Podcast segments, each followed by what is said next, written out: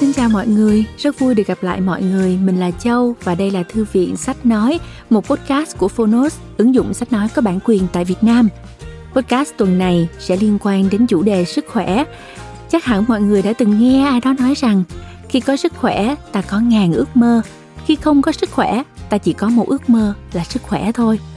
Và tựa sách tuần này mà Châu muốn giới thiệu với mọi người đó là Ăn xanh để khỏe chất lượng thực phẩm và sự phù hợp giữa thực phẩm với nhu cầu cơ thể là hai yếu tố mang tính quyết định đối với sức khỏe con người. Trong hai thế kỷ trở lại đây, chúng ta mới bắt đầu nhận ra chân lý này. Những bí mật về cơ chế hoạt động của bộ máy cơ thể người cùng cách thức nó sử dụng các vitamin và khoáng chất trong thực phẩm đang dần được đưa ra ánh sáng. Và không phải ai cũng hiểu biết về những giá trị dinh dưỡng và công năng chữa lành của một loại thực phẩm quen thuộc hàng ngày đó là nước ép rau quả tươi sống. Nếu bạn quan tâm đến tính năng và tác dụng của các loại rau củ trong việc trị bệnh, hãy tải ngay ứng dụng sách nói có bản quyền Phonos để nghe trọn vẹn cuốn sách này nhé. Và bây giờ, cùng Châu nghe chương 1 của cuốn sách Ăn xanh để khỏe.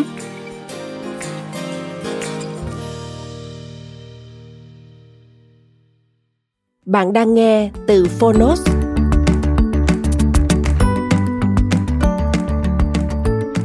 Ăn xanh để khỏe. Độc quyền tại Phonos. Tác giả Norman W. Walker, Hoàng Lan Dịch, Thái Hà Búc và nhà xuất bản Công Thương. Norman W. Walker được toàn thế giới công nhận với tư cách một trong những người nghiên cứu về sự sống, sức khỏe và dinh dưỡng có ảnh hưởng nhất. Trong suốt gần 70 năm, ông đã miệt mài nghiên cứu để tìm ra con đường dẫn tới một cuộc sống khỏe mạnh và trường thọ hơn. Bản thân ông cũng là tấm gương sáng cho thấy lối tư duy đúng đắn, kết hợp với cách chăm sóc cơ thể và chế độ ăn hợp lý có thể đem tới cho con người một sức khỏe rạng ngời. Thông qua những cuốn sách về sức khỏe và dinh dưỡng nổi tiếng trên toàn thế giới của mình, ông đem đến cho bạn cơ hội để vươn tới một giấc mơ hoàn toàn có thật những ý kiến về sức khỏe và y tế trong cuốn sách này là nhận định của riêng tác giả, không đại diện cho tổ chức y tế nào và chỉ mang tính chất tham khảo. Chúng tôi tin rằng cuốn sách này cần được xuất bản để tạo điều kiện cho độc giả có cơ hội tiếp cận những thông tin đa chiều trong lĩnh vực sức khỏe. Do mỗi người đều có thể chất và hoàn cảnh khác nhau, công ty cổ phần sách Thái Hà khuyến nghị quý độc giả tham khảo ý kiến của các chuyên gia y tế trước khi sử dụng những thông tin trong cuốn sách nếu còn vướng mắc. Chúng tôi không chịu trách nhiệm đối với các sai sót hoặc hệ quả từ việc sử dụng những thông tin trong cuốn sách này. Sức khỏe trong tay bạn, hãy lựa chọn sáng suốt. Lời tựa Tôi xin bày tỏ lòng biết ơn tới tiến sĩ khoa học Norman W. Walker vì sự hợp tác không mệt mỏi của ông trong quá trình thực hiện cuốn sách này Tiến sĩ Walker đã không ngần ngại trao vào tay tôi toàn bộ những kết quả mà ông thu được qua quá trình trải nghiệm, thử nghiệm và nghiên cứu của mình. Nhờ đó, lần đầu tiên trong lịch sử, một ấn phẩm tập hợp những chỉ dẫn toàn diện về cách sử dụng nước ép tươi sống của rau quả thông dụng làm phương thức trị liệu đã được biên soạn và xuất bản. Hy vọng rằng cuốn sách này sẽ không chỉ trở thành một tài liệu tham khảo hữu dụng và tiện lợi cho tất cả các đồng sự của tôi mà sẽ còn là một trợ thủ đắc lực cho tất cả những người muốn tận dụng tối đa lợi ích từ những thực phẩm tự nhiên đã được Chúa tạo ra để nuôi dưỡng con người. Trích lời bác sĩ R.D. Pop Phần 1. Nước ép rau quả tươi sống Chất lượng thực phẩm và sự phù hợp giữa thực phẩm với nhu cầu cơ thể là hai yếu tố mang tính quyết định đối với cơ thể con người. Trong hai thế kỷ trở lại đây, chúng ta mới bắt đầu nhận ra chân lý này những bí mật về cơ chế hoạt động của bộ máy cơ thể người cùng cách thức nó sử dụng các vitamin và khoáng chất trong thực phẩm đang dần được đưa ra ánh sáng những thành quả phục hồi sức khỏe khỏi hầu hết mọi loại bệnh tật và sự xáo trộn ở cơ thể người gần như đã trở thành một hiện tượng trên toàn thế giới nói chung và trong lĩnh vực trị liệu bằng nước ép rau quả nói riêng. Trong thời đại ngày nay, Đáng tiếc thay cho người nào còn chưa được cung cấp đầy đủ thông tin về những giá trị dinh dưỡng và công năng chữa lành của nước ép rau quả tươi sống. Kể từ khi bước sang thế kỷ 20, loại nước ép này đã bắt đầu chứng tỏ được tính hiệu quả. Tất cả mọi người, dù trong hay ngoài giới khoa học, Nếu thường xuyên cập nhật thông tin, chắc chắn đều sẽ công nhận giá trị của nó. Sở dĩ liệu pháp này có thể mang lại hiệu quả cao như vậy là vì nhờ tách toàn bộ lượng nước và các nguyên tố khoáng ra khỏi chất xơ thực phẩm. Những món thực phẩm dạng lỏng này được cơ thể người tiêu hóa chỉ trong vài phút. Trong khi đó, bộ máy tiêu hóa thông thường sẽ phải tiêu tốn rất nhiều công sức với tổng thời gian lên tới nhiều giờ đồng hồ mới có thể tách các nguyên tố khoáng khỏi chất xơ để cung cấp cho các cơ quan tiêu hóa. Để tiêu hóa hết toàn bộ chỗ rau quả trong dạ dày, bộ máy tiêu hóa sẽ phải huy động rất nhiều năng lượng, trong khi nguồn cung cấp chỗ năng lượng ấy lại đến từ thực phẩm. Như vậy, khi bạn tiêu thụ một lượng thức ăn đặc, thì thay vì được dùng để nuôi dưỡng cơ thể bạn, chúng lại trở thành nhiên liệu để tạo ra năng lượng tiêu hóa chính bản thân chúng. Những phân tích trên đây sẽ giúp bạn tìm ra lời giải đáp cho một câu hỏi khá phổ biến. Tại sao phải ép rau quả lấy nước mà không ăn chúng ở dạng thô? Trên thực tế, trong chất xơ không hề có dinh dưỡng. Tuy nhiên, chúng lại là trợ thủ đắc lực để phục vụ một mục đích thiết yếu và hữu ích khác. Ở trong ruột, chất xơ hoạt động như một cây chổi. Sau khi đi qua dạ dày, tá tràng và gần 7,62 mét dài ruột non, các mảnh chất xơ sẽ đi vào đại tràng ở dạng chất cellulo cực nhỏ. Lượng cellulo ấy vẫn được đại tràng coi là chất xơ và sử dụng đúng theo mục đích của nó. Không có chất xơ, đại tràng nói riêng và toàn bộ cơ thể nói chung không thể đảm bảo được trạng thái khỏe mạnh. Chính vì vậy, mỗi ngày chúng ta sống là một ngày chúng ta phải tuân thủ chế độ ăn cân bằng, lấy salad với thành phần đa dạng các loại rau tươi sống làm món chính. Cách lựa chọn thành phần cũng như cách chế biến những đĩa salad này đã được tôi trình bày trong cuốn The Vegetarian Guide to Diet and Salads. Hướng dẫn về chế độ ăn và các món salad cho người ăn chay. Để đáp ứng đông đảo yêu cầu của những độc giả muốn biết thêm thông tin về thành phần khoáng chất của thực phẩm, chúng tôi đã đưa thêm phần phụ lục vào ấn phẩm này, trong đó trình bày bản phân tích thành phần của những loại thực phẩm phổ biến và quen thuộc nhất.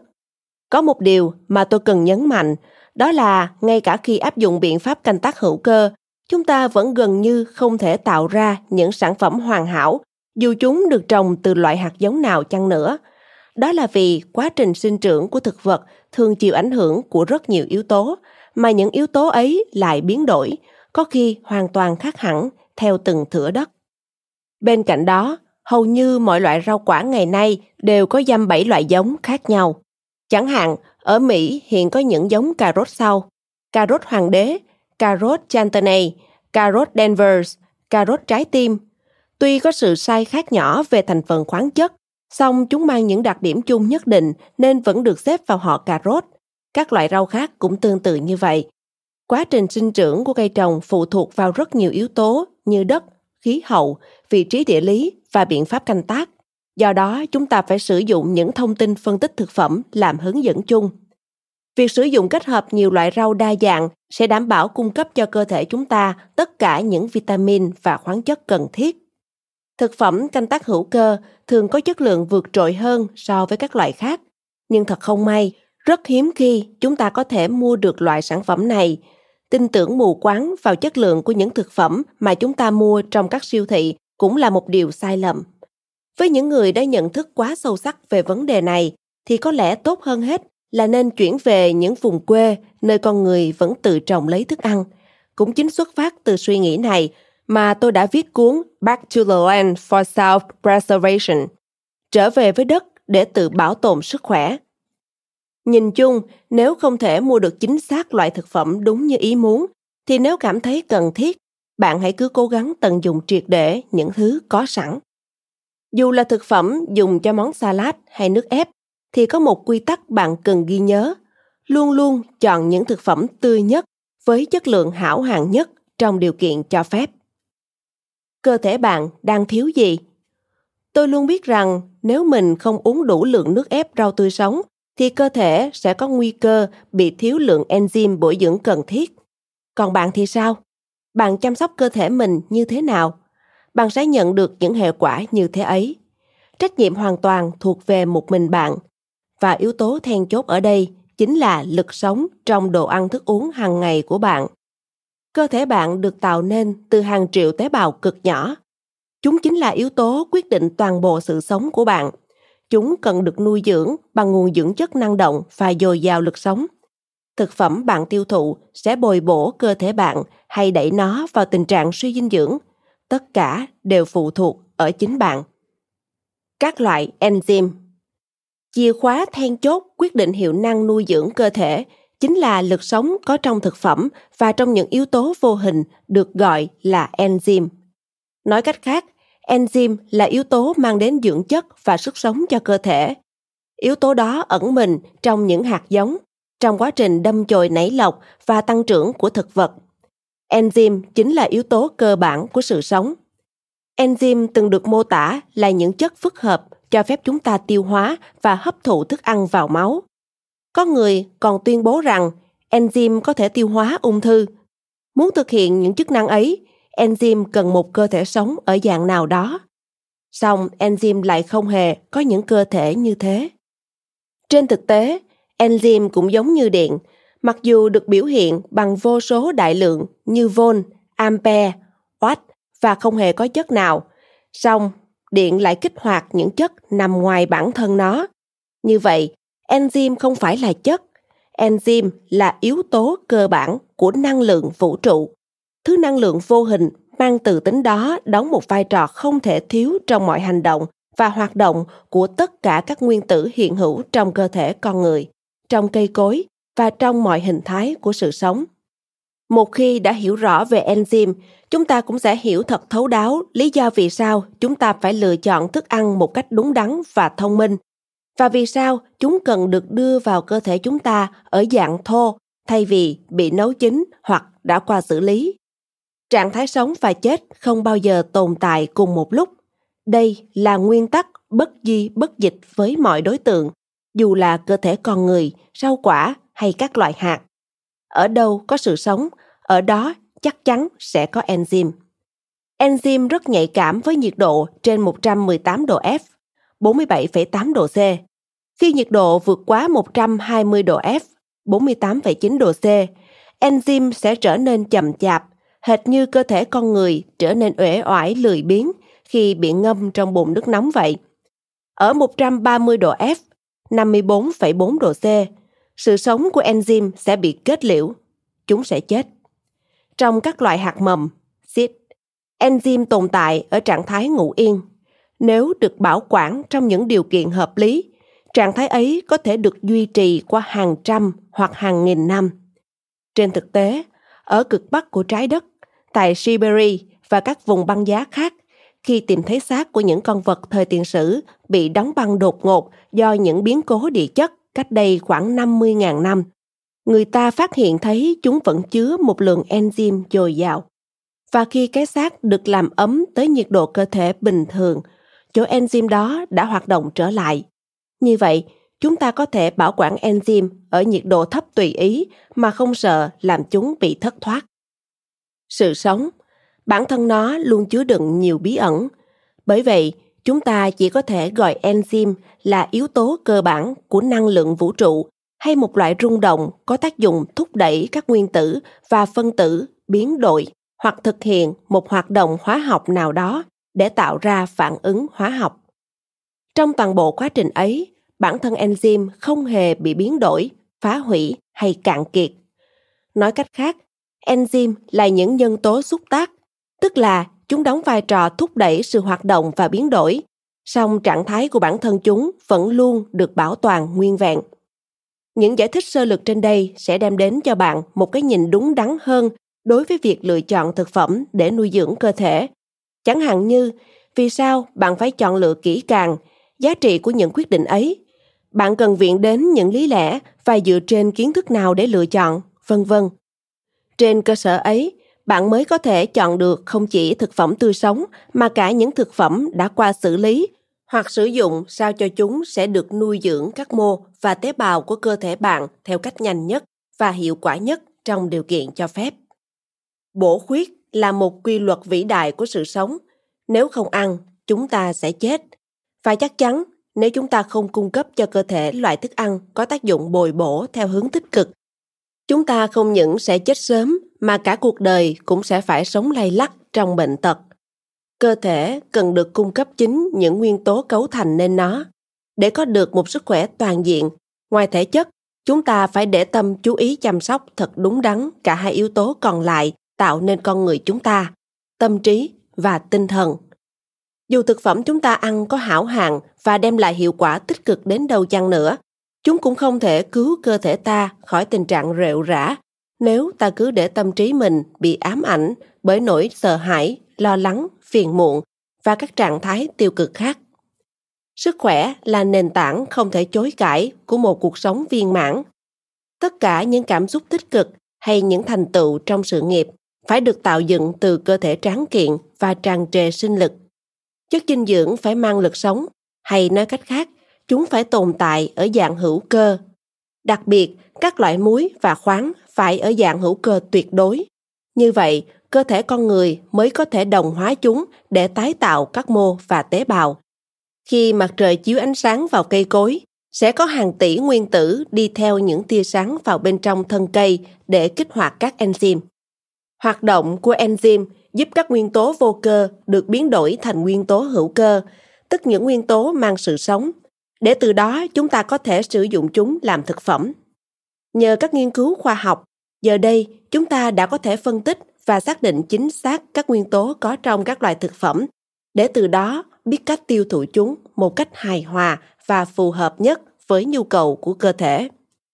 Cơ thể chúng ta được tạo thành từ rất nhiều các nguyên tố ở dạng nguyên tử, trong đó các nguyên tố chính gồm oxy, carbon, hydro, nitơ canxi, phosphor, kali, lưu huỳnh, natri magie sắt, iốt clo flo silicon, mangan.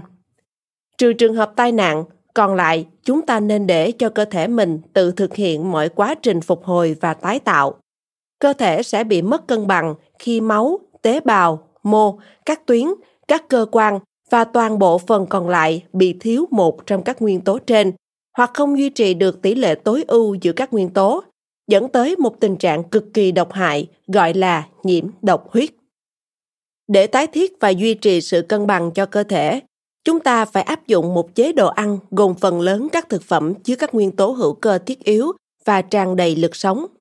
Các nguyên tố này có rất nhiều trong các loại rau, trái cây, hạt giống, seed và hạt vỏ cứng nut tươi sống oxy là một trong những nguyên tố thiết yếu nhất ngay khi thực phẩm bắt đầu được nấu chúng sẽ bị mất dần oxy ở nhiệt độ 130 độ F 54,4 độ C.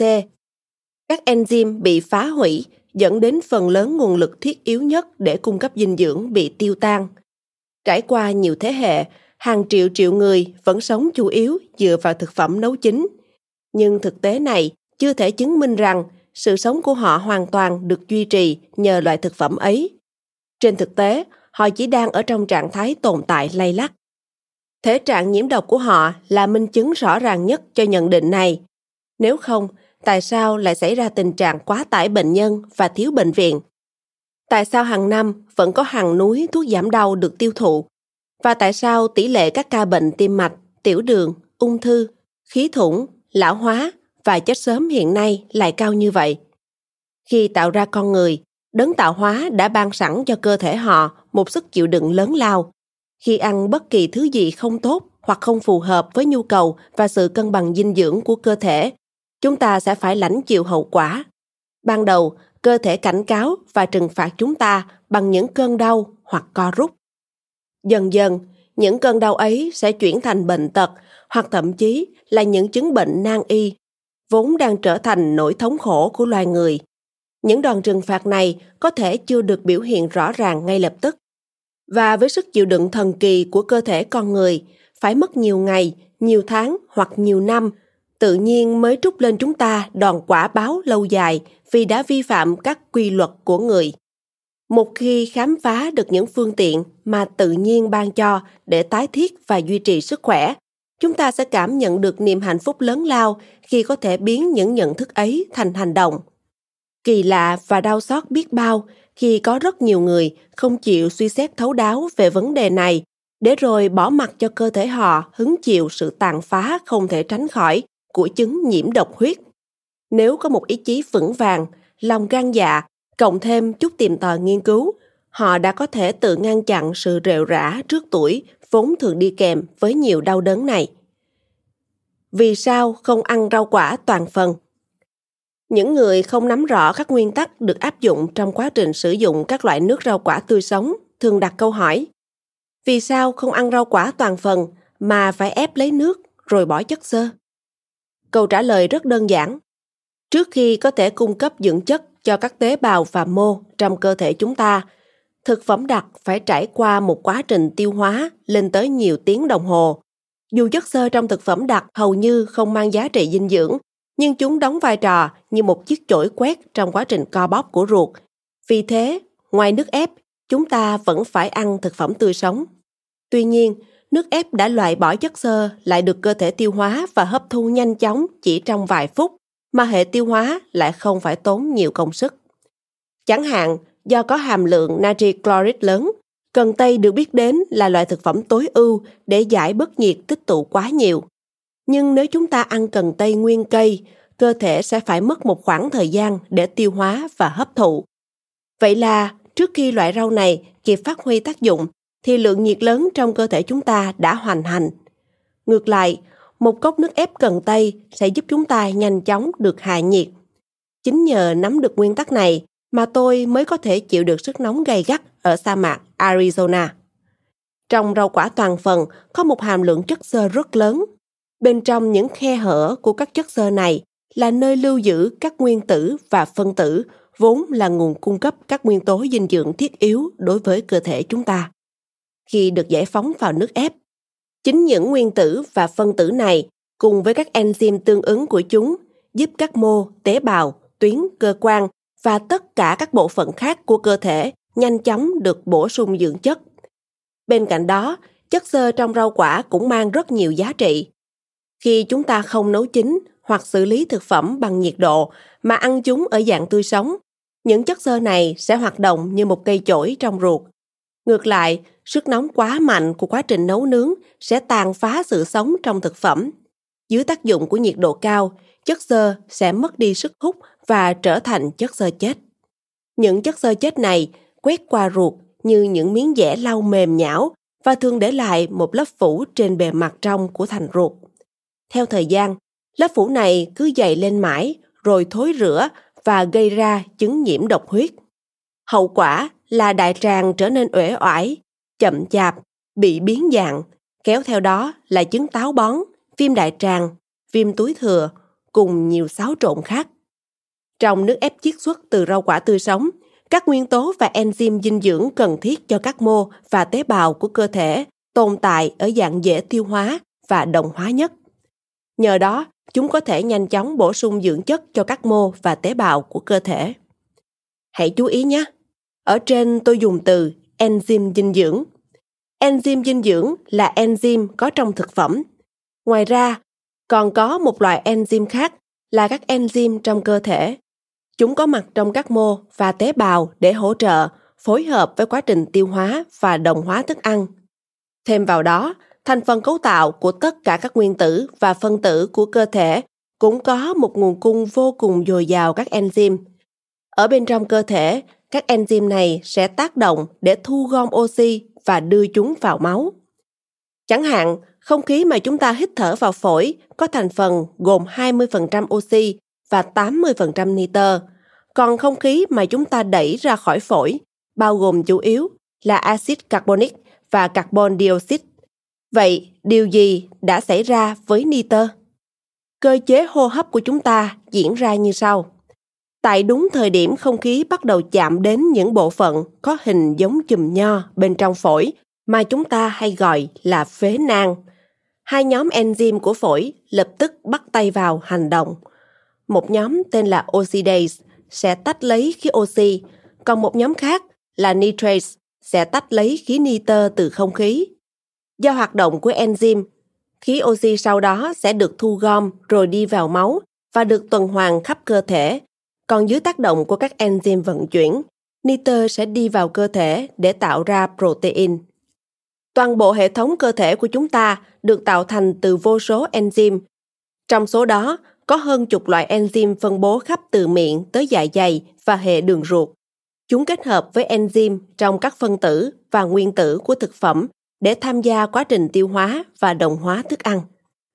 Thực phẩm nấu chín Thông thường, nếu bạn thường xuyên nạp đủ lượng thực phẩm tươi sống cần thiết, thì thi thoảng bạn có thể dùng thêm chút thực phẩm nấu chín mà không cần quá lo ngại về vấn đề sức khỏe.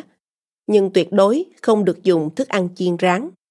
Ngược lại, nếu tiêu thụ quá nhiều đồ ăn nấu chín, chúng ta sẽ tự tạo ra những mâu thuẫn cả về thể chất và tinh thần trong chính cơ thể mình. Những mâu thuẫn ấy sẽ trở thành chướng ngại vật cản trở dòng chảy sự sống của chúng ta. Và trong thời đại nguyên tử đầy gấp gáp hiện nay, chúng còn ghìm sức phát triển của chúng ta lại. Trong nước ép chiết xuất từ rau quả tươi sống, các nguyên tố cần thiết cho các mô và tế bào của cơ thể tồn tại ở dạng dễ tiêu hóa và đồng hóa nhất. Nhờ đó, chúng có thể nhanh chóng bổ sung dưỡng chất cho tất cả các tế bào của cơ thể. Hãy ghi nhớ một điều, thực phẩm nấu chín hoặc đã qua xử lý đúng là có khả năng duy trì sự sống. Song, điều đó không có nghĩa là chúng có sức mạnh tái tạo nên các nguyên tử để cung cấp nguồn lực sống cho cơ thể. Ngược lại, việc thường xuyên tiêu thụ thứ thực phẩm này sẽ khiến các mô và tế bào dần trở nên thoái hóa. Tất cả các loại dược phẩm trên thế giới, dù có chứa thứ chất nào chăng nữa, cũng không bao giờ có thể cung cấp cho máu bất cứ thứ gì mà cơ thể có thể sử dụng để tạo ra sự hồi phục hoặc tái tạo vĩnh cửu. Dù mỗi ngày bạn có ăn 4 năm bữa no căng bụng, nhiều khả năng cơ thể bạn vẫn bị bỏ đói, bởi vì chỗ thức ăn đó không những thiếu đi các nguyên tố thiết yếu mà còn gây mất cân bằng enzyme. Nước ép trái cây có tác dụng làm sạch cơ thể, nhưng đó phải là loại trái cây chín mọng. Mỗi ngày ăn một quả táo thì khỏi phải gặp bác sĩ. Câu châm ngôn này chỉ đúng nếu chúng ta ăn kèm với thật nhiều thực phẩm tươi sống khác. Thế nhưng, trừ một vài loại quả, còn lại chúng ta không nên ăn trái cây kèm những món giàu tinh bột và có đường trong cùng một bữa. Chỉ cần sử dụng đa dạng các loại trái cây là bạn đã có thể cung cấp cho cơ thể đủ lượng carbohydrate và đường cần thiết. Đối với cơ thể người, nước ép rau vừa là nhà kiến tạo, vừa là nhà tái tạo. Nếu được sử dụng ở dạng tươi sống, không thêm chất bảo quản và được chiết xuất đúng cách, chúng sẽ cung cấp cho chúng ta tất cả các amino acid, chất khoáng, muối, enzyme và vitamin cần thiết.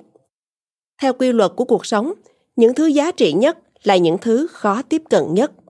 Vậy nên, thành phần quan trọng và có mật độ dinh dưỡng cao nhất của rau thường được trữ kín trong lớp chất xơ.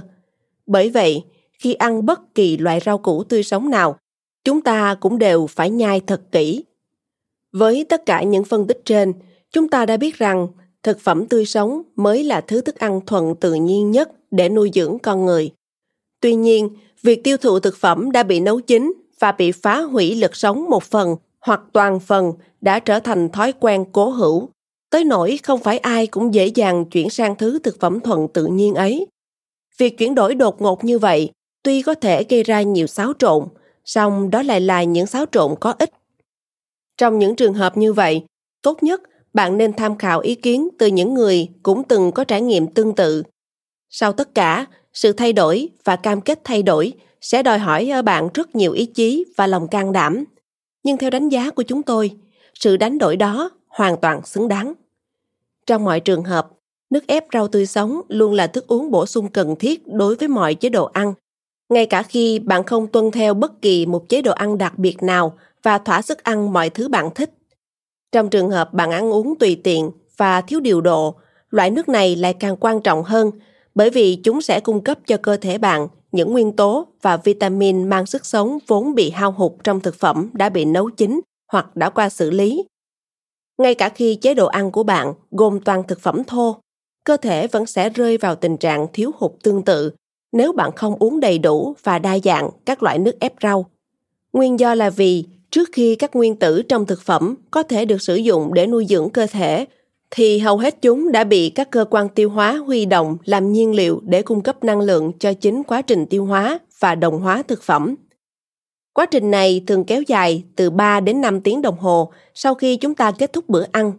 Kết cục, chỉ còn lại một lượng nguyên tử rất nhỏ để phục vụ cho việc tái tạo các mô và tế bào. Tuy nhiên, mọi việc lại diễn ra theo chiều hướng hoàn toàn khác khi chúng ta uống nước ép rau củ. Chúng không những sẽ được tiêu hóa và đồng hóa rất nhanh, chỉ từ 10 đến 15 phút, mà hầu như toàn bộ lượng nguyên tử đều được sử dụng cho việc nuôi dưỡng và tái tạo các mô, tế bào, các tuyến cùng các cơ quan trong cơ thể. Khi toàn bộ quá trình tiêu hóa và đồng hóa được hoàn thành với tốc độ và hiệu suất tối đa, còn hệ tiêu hóa chỉ phải hoạt động ở mức tối thiểu, thì đương nhiên cơ thể bạn sẽ thu được những kết quả tích cực. Điều quan trọng cần ghi nhớ là dù bạn chiết xuất nước ép bằng cách nào chăng nữa, hãy luôn nạp đủ lượng nước ép tươi sống mỗi ngày. Tất nhiên, loại nước ép được chiết xuất triệt để nhất sẽ đem lại hiệu quả cao nhất. Món nước ép cà rốt đầu tiên của tôi. Trong những thí nghiệm đầu tiên của mình, tôi đã dùng thử mọi dụng cụ có thể để bào nhỏ cà rốt thành bột mịn, sau đó cho chỗ bột đó vào một miếng vải và vắt lấy nước. Mặc dù được chế biến đơn giản như vậy, song loại nước này lại mang đến những hiệu quả kỳ diệu. Sau khi phát hiện ra điều đó, để tự làm nước ép cà rốt, tôi lại thử thí nghiệm trên nhiều phương tiện khác với mong muốn chắc được thêm nhiều nước hơn trong thời gian ngắn hơn và tốn ít công sức hơn. Tôi sớm nhận ra rằng tất cả những loại nước ép đều nhanh chóng bị lên men và hỏng nếu không được tiêu thụ ngay lập tức. Vậy là thời gian đã trở thành một yếu tố tác động. Sau cùng, tôi khám phá ra một phương tiện để nghiền rau củ thành một loại bột gần mịn như bơ táo. Dụng cụ này cho phép tôi xé toan các tế bào chất xơ để giải phóng các nguyên tử và phân tử. Tiếp theo, sau khi đưa chỗ bột đó vào máy ép thủy lực, tôi gần như đã có thể chiết xuất triệt để thứ dịch lỏng trong rau củ với chất lượng gần như tuyệt đối. Hiển nhiên, một thiết bị như vậy sẽ có giá thành cao. Tuy nhiên, thay vì lưỡng lự trước khoản tiền phải bỏ ra, bạn nên coi đó là một khoản đầu tư sinh lợi cho sức khỏe. Cách đây một vài năm, trên thị trường đã xuất hiện máy ép ly tâm. Từ đó tới nay, loại máy này đã được cải tiến và hiện nay có một số mẫu mà tôi khá ưng ý. Những chiếc máy đó cũng chiếm một vị trí nhất định trong công cuộc chiết xuất nước ép vì chúng tiện lợi khi bạn đi du lịch hoặc phù hợp với những căn hộ nhỏ có không gian hạn chế. Nước ép làm từ loại máy này đã mang đến lợi ích cho nhiều người. Bất kể bạn dùng cách chiết nước nào, điều quan trọng là bạn cần uống nước ép đều đặn hàng ngày. Tuy nhiên, về lâu về dài, loại nước ép chất lượng tốt nhất chính là khoản đầu tư rẻ nhất và nuôi dưỡng cơ thể chúng ta hiệu quả nhất. Bất cứ loại nước ép tươi sống nào cũng tốt hơn là không uống nước ép. Trong trường hợp bạn dùng máy ly tâm, hãy uống ngay sau khi ép. Bởi vì nếu không phải là thứ nước ép được chiết ra từ chất xơ ở mức triệt để nhất trong điều kiện cơ học và thiết bị cho phép, thì nhiệt sinh ra do ma sát cùng với sự oxy hóa sẽ khiến thành phẩm dễ bị hỏng chỉ trong thời gian ngắn. Sau khi thực hiện hàng loạt thí nghiệm, tôi còn phát hiện thấy các loại thuốc phun thực vật độc hại đều được giữ lại trong chất xơ và không xuất hiện trong phần nước ép đã được tách hoàn toàn khỏi chất xơ. Nước ép không phải là thức ăn cô đặc. Đấng tạo hóa cung cấp cho chúng ta thực phẩm để làm thức ăn và cả làm thuốc. Bởi vậy, việc sử dụng thực phẩm một cách có ý thức cho cả hai mục đích trên là điều hoàn toàn phù hợp với tự nhiên thật là hàm hồ nếu cho rằng nước ép rau quả là thức ăn cô đặc điều đó hoàn toàn không chính xác thực phẩm cô đặc là sản phẩm đã bị khử nước tức toàn bộ lượng nước của chúng đã bị rút đi ngược lại nước ép rau quả là thực phẩm ở dạng cực lỏng với thành phần chủ yếu là loại nước hữu cơ hảo hạng nhất có chứa một lượng nguyên tử và phân tử, tuy chiếm tỷ lệ cực nhỏ, song chính cái lượng cực nhỏ ấy lại là thứ mà các mô và tế bào trong cơ thể đang khao khát. Tác giả cuốn sách này đồng thời là một trong những người tiên phong trong việc đưa rau quả tươi sống về dạng lỏng. Bằng quá trình nghiên cứu của mình đã có thể chứng minh rằng một quy trình chiết xuất nước ép chỉ có thể được coi là triệt để nếu chất xơ trong thực phẩm được nghiền nhỏ đúng cách thành bột mịn để các nguyên tố thiết yếu được giải phóng vào nước lỏng. Chỗ bột mịn này sau đó phải được ép bằng lực ép thủy lực hoặc các dạng áp lực tương tự để chiết lấy nước. Nếu không thực hiện đúng quy trình này thì nhiều khả năng nước ép thành phẩm sẽ bị thiếu các vitamin, enzyme cùng toàn bộ lượng nguyên tố thiết yếu có trong rau quả. Mặt khác, rau quả tươi sống khi được ép triệt để như trên sẽ tạo ra một thứ chất lỏng mà cơ thể có thể đồng hóa một cách dễ dàng và nhanh chóng. Hơn nữa, loại thực phẩm hữu cơ chứa đầy sự sống này còn có tác dụng tái tạo toàn bộ cơ thể ở một tốc độ nhanh tới mức đáng kinh ngạc. Không bao giờ được đánh đồng rau quả tươi sống ở trạng thái tự nhiên với thuốc hoặc thực phẩm cô đặc.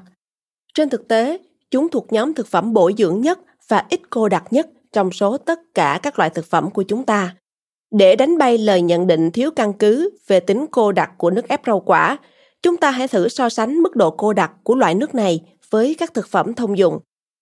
Chẳng hạn, nếu lần lượt đem so với nước ép cà rốt và nước ép cần tây, thì đậu tương và bột đậu tương có độ cô đặc tương ứng gấp 8,7 lần và 9,4 lần.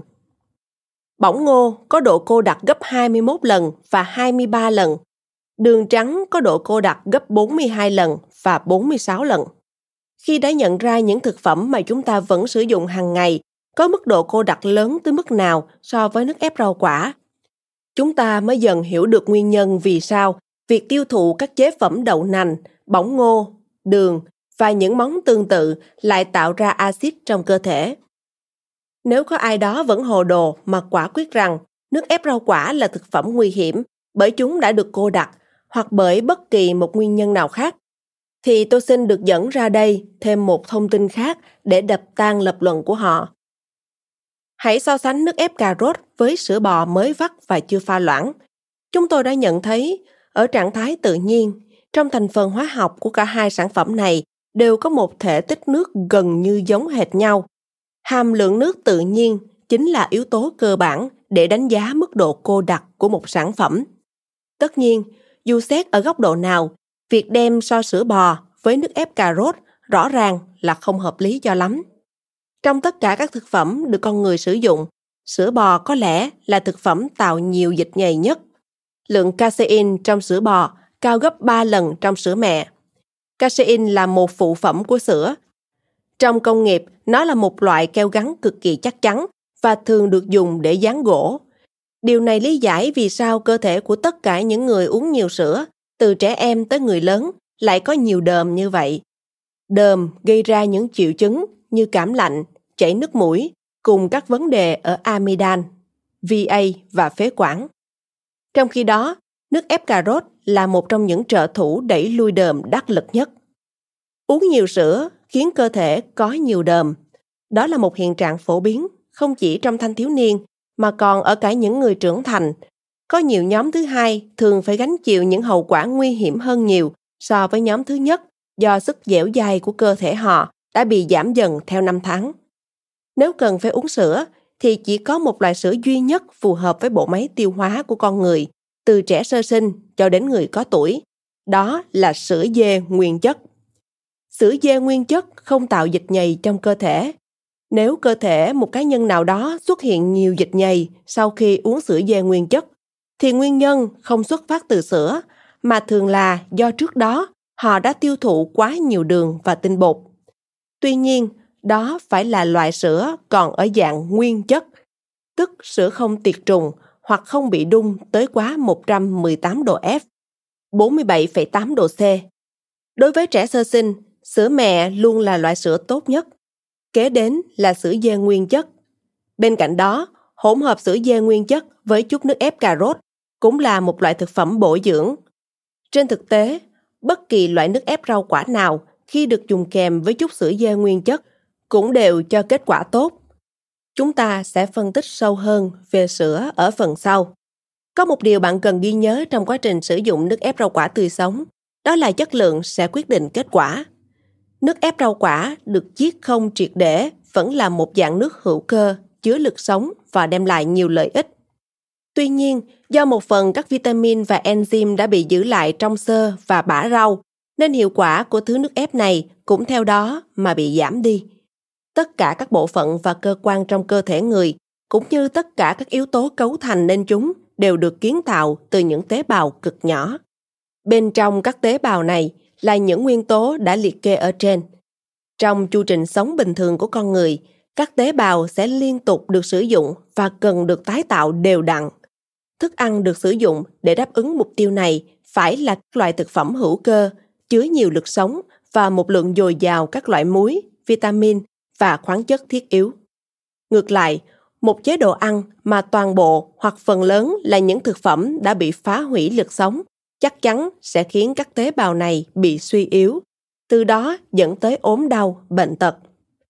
Để tránh tình trạng này, chúng ta cần phải cung cấp cho cơ thể một lượng dinh dưỡng dồi dào các yếu tố mang sức sống.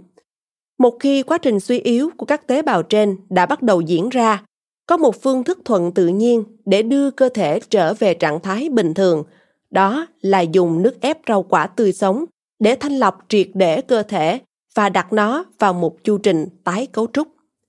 Thực tế đã khẳng định, bổ sung rau quả và nước ép rau quả tươi sống vào bữa ăn hàng ngày là phương thức nhanh chóng và bảo đảm nhất để bù đắp cho cơ thể những yếu tố mà nó đang thiếu hụt. Nội dung sau đây sẽ cung cấp cho bạn những chỉ dẫn hữu ích trong việc sử dụng các loại nước ép rau quả được chiết xuất triệt để. Phòng tránh tác hại của thuốc trừ sâu. Trong thời buổi hiện nay, các thông tin về tác động của thuốc trừ sâu đối với rau quả lẽ ra phải được công bố rộng rãi. Song trên thực tế, những thông tin mà chúng ta được tiếp cận vẫn còn rất khiêm tốn. Chúng ta đã xác định được rằng việc tiêu thụ các loại rau quả có dư lượng thuốc trừ sâu và thuốc phun thực vật có thể gây tổn thương cho cơ thể và những chất độc hại này được tích lũy trong chất xơ. Các enzyme, nguyên tử và phân tử của thực vật đều tránh xa chúng những mảnh đất đã bị hủy hoại lực sống. Hay nói cách khác, những mảnh đất đang được chăm bón không đúng cách sẽ tạo ra những loại rau quả thiếu hụt nghiêm trọng các yếu tố mang sức sống. Đất thiếu hụt dưỡng chất bao nhiêu thì nông sản của chúng sẽ thiếu chất dinh dưỡng bấy nhiêu. Hơn nữa, ngay cả trong điều kiện đất canh tác tốt nhất, việc sử dụng thuốc trừ sâu và thuốc phun thực vật vẫn sẽ khiến chất độc ngấm vào cây trồng và được hấp thụ hoàn toàn bởi phần chất xơ trong thân và rễ cây. Không phải là cây trồng tăng trưởng nhờ có các chất độc hại này, mà là chúng vẫn phát triển bất chấp sự có mặt của các chất ấy. Bất chấp việc chất độc đã đi vào và bảo hòa trong lớp chất xơ, các enzyme, nguyên tử và phân tử trong thân và rễ cây vẫn tiếp tục thực hiện nhiệm vụ của chúng. Câu hỏi đặt ra ở đây là làm thế nào để thu được các enzyme, nguyên tử và phân tử từ rau quả và loại bỏ phần chất xơ đã bị nhiễm độc. Bởi suy cho cùng, chúng chính là những nguyên tố bổ dưỡng mà cơ thể chúng ta đang cần được cung cấp. Còn chất xơ hầu như không có giá trị dinh dưỡng. Câu trả lời rất đơn giản. Khi rau quả được nghiền đúng cách, các tế bào của chất xơ sẽ được tách mở và những nguyên tố trên sẽ được giải phóng. Điều quan trọng cần lưu ý là những nguyên tố này cũng kỵ chất độc hệt như dầu kỵ nước. Vì vậy, sau khi nghiền nhuyễn rau quả, phẩm chất nguyên sơ của chúng sẽ tự hồi phục nếu được tách riêng khỏi bã sơ. Để thực hiện công việc phân tách này, cần vắt kiệt bã sơ và lọc phần nước thu được qua một lớp vật liệu thích hợp. Như thế, chúng ta sẽ thu được các enzyme, nguyên tử và phân tử, đồng thời loại bỏ bã sơ đã bị bảo hòa chất độc. Đến đây, hẳn bạn đã hiểu chúng ta phải làm thế nào để tránh khỏi ảnh hưởng của thứ chất độc ô nhiễm đã thấm đẫm trong nông sản. Tuy nhiên, việc chúng tôi sử dụng máy nghiền ép thủy lực chày điện với nguyên lý như trên không có nghĩa là các loại máy ly tâm đều vô dụng. Mặc dù như chúng ta đã biết, lực quay ly tâm không thể chiết xuất tất cả các enzyme, nguyên tử và phân tử. Song, nhờ có bộ phận lọc, những chiếc máy này vẫn có tác dụng tách riêng bã sơ và nước ép. Như vậy, nước ép thành phẩm của chúng cũng hoàn toàn không bị nhiễm độc. Thiết bị được gọi là máy hóa lỏng trên thực tế lại không phải là dụng cụ thích hợp để chiết xuất nước ép.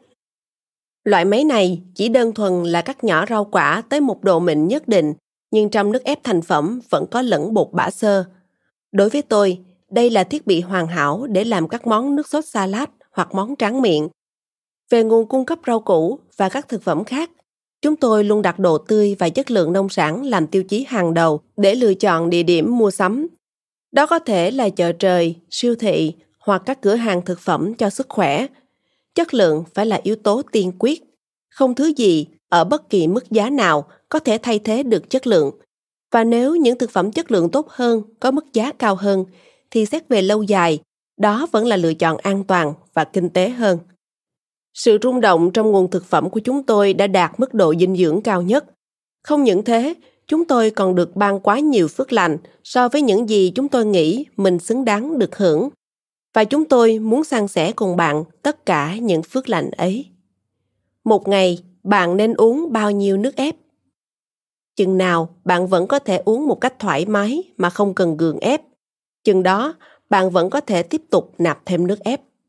Theo nguyên tắc thông thường, chỉ một pint, tức 473,176 ml mỗi ngày là đã đủ để bạn cảm nhận được kết quả.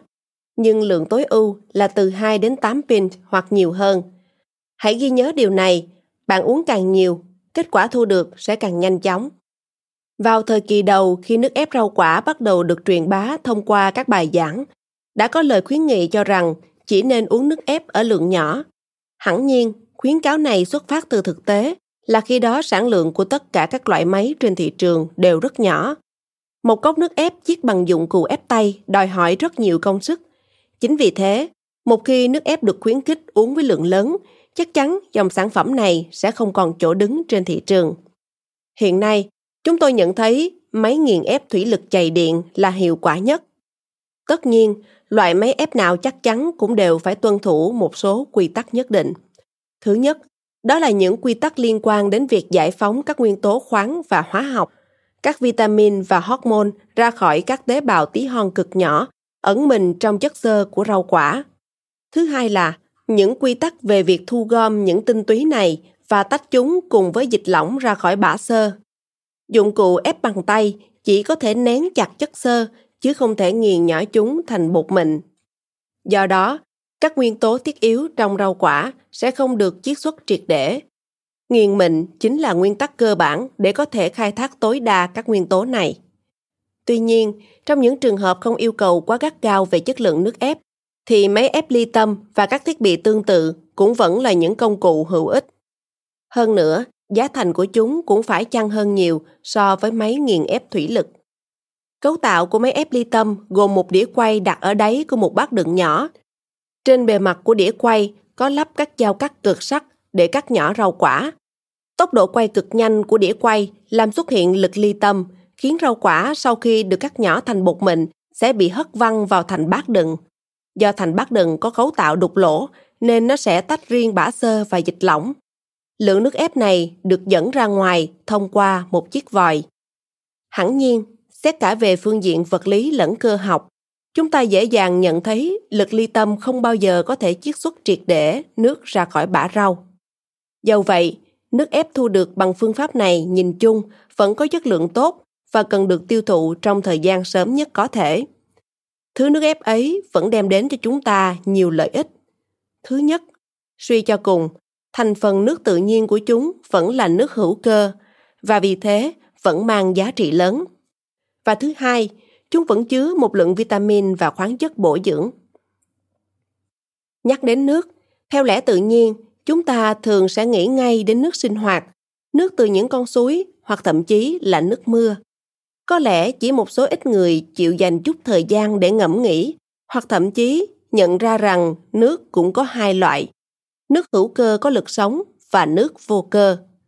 Tự nhiên đã ban cho cây cối một chức năng như những phòng thí nghiệm để chúng có thể biến loại nước vô cơ từ sông suối và nước mưa thành thứ nước hữu cơ chứa đầy những nguyên tử tràn đầy lực sống. Ngược lại, các nguyên tử tạo thành nước sinh hoạt có thành phần là các nguyên tố khoáng. Vì thế, chúng không những là nước vô cơ mà còn hoàn toàn thiếu đi gốc nguồn của sự sống. Thêm vào đó, ở tất cả các thành phố, nguồn nước này còn bị pha thêm các chất vô cơ như clo và các hóa chất khác khiến chúng trở nên ô nhiễm và hoàn toàn không phù hợp cho cả con người lẫn động vật. Ngay cả nước sông, suối và nước mưa cũng thuộc nhóm nước vô cơ. Cây cối, hay nói khác đi, các loại rau quả và đặc biệt là nước ép chiết xuất từ rau quả là nguồn duy nhất cung cấp nước hữu cơ chứa đựng lực sống. Tuy nhiên, muốn bảo quản được nguyên vẹn tính hữu cơ và lực sống của thứ nước này, chúng phải được giữ ở dạng tươi sống thay vì bị nấu chín, xử lý, đóng hộp hoặc tiệt trùng. Dưới tác động của các quá trình trên, tất cả các enzyme trong nước ép sẽ bị phá hủy, còn các nguyên tử bị biến đổi thành nguyên tử vô cơ, tức nguyên tử chết. Tất cả các phân tử H2O, nước, lẫn các nguyên tử khoáng và nguyên tử hóa học cấu thành các loại nước ép đều chịu sự chi phối của nguyên tắc đó. So với nước ép được chiết xuất đúng cách, thì việc chuyển rau quả thành thể lỏng hoặc hồi nhão mà không loại bỏ chất cellulo cũng sẽ không mang lại nhiều giá trị. Với nước ép đúng cách, tất cả các nguyên tố thiết yếu sau khi đi vào cơ thể sẽ được đồng hóa một cách thần tốc và kịp thời, chỉ từ 10 đến 15 phút mà không hề tạo gánh nặng cho hệ tiêu hóa. Trong khi đó, sự hiện diện của bột cellulo trong loại còn lại mà chúng ta hay gọi là sinh tố sẽ buộc các cơ quan tiêu hóa phải tổn hao công sức trong nhiều giờ đồng hồ. Hơn nữa, nước ép lẫn bã xơ còn đặt lên bộ máy tiêu hóa một khối lượng công việc thậm chí còn nặng hơn so với rau quả tươi nguyên được nhai đúng cách. Muốn tiêu hóa triệt để thực phẩm chứa xơ cellulo, chúng ta thường phải nhai kỹ và tiết thật nhiều nước bọt. Nhưng khi bạn uống sinh tố rau quả vẫn còn lẫn chất xơ, giai đoạn này thường không được thực hiện. Trong khi đó, với nước ép đã loại bỏ hoàn toàn cellulo, cơ thể có thể ngay lập tức đồng hóa tất cả các phân tử, nguyên tử dưỡng chất có trong rau quả mà không gặp phải bất kỳ trở ngại nào. Nước ép rau quả được làm đúng cách chứa đựng tất cả các nguyên tố mang lực sống, tức là toàn bộ các loại muối, các vitamin và khoáng chất hữu cơ đầy sức sống. Trước tiên, rau quả cần được nghiền nhỏ. Quá trình này sẽ xé toan lớp chất xơ và biến cây rau thành dạng bột mịn. Mịn tới mức ta có thể phết chúng ra hệt như bơ táo vậy. Tiếp theo, chỗ bột mịn này sẽ được cho vào một tấm vải lọc và được ép bằng thủy lực hoặc một áp lực tương đương. Thiết bị ép phải thật gọn nhẹ để có thể dễ dàng thao tác trong không gian bếp. Cuối cùng, chúng ta sẽ thu được thứ nước ép thành phẩm mà nếu đem so với các loại kém hiệu quả khác thì thật chẳng khác nào đem bị vôi với phấn. Cảm ơn bạn đã lắng nghe podcast Thư viện Sách Nói. Tải ngay ứng dụng Phonos để nghe trọn vẹn sách nói của kỳ này bạn nhé. Hẹn gặp lại bạn trong các podcast sau.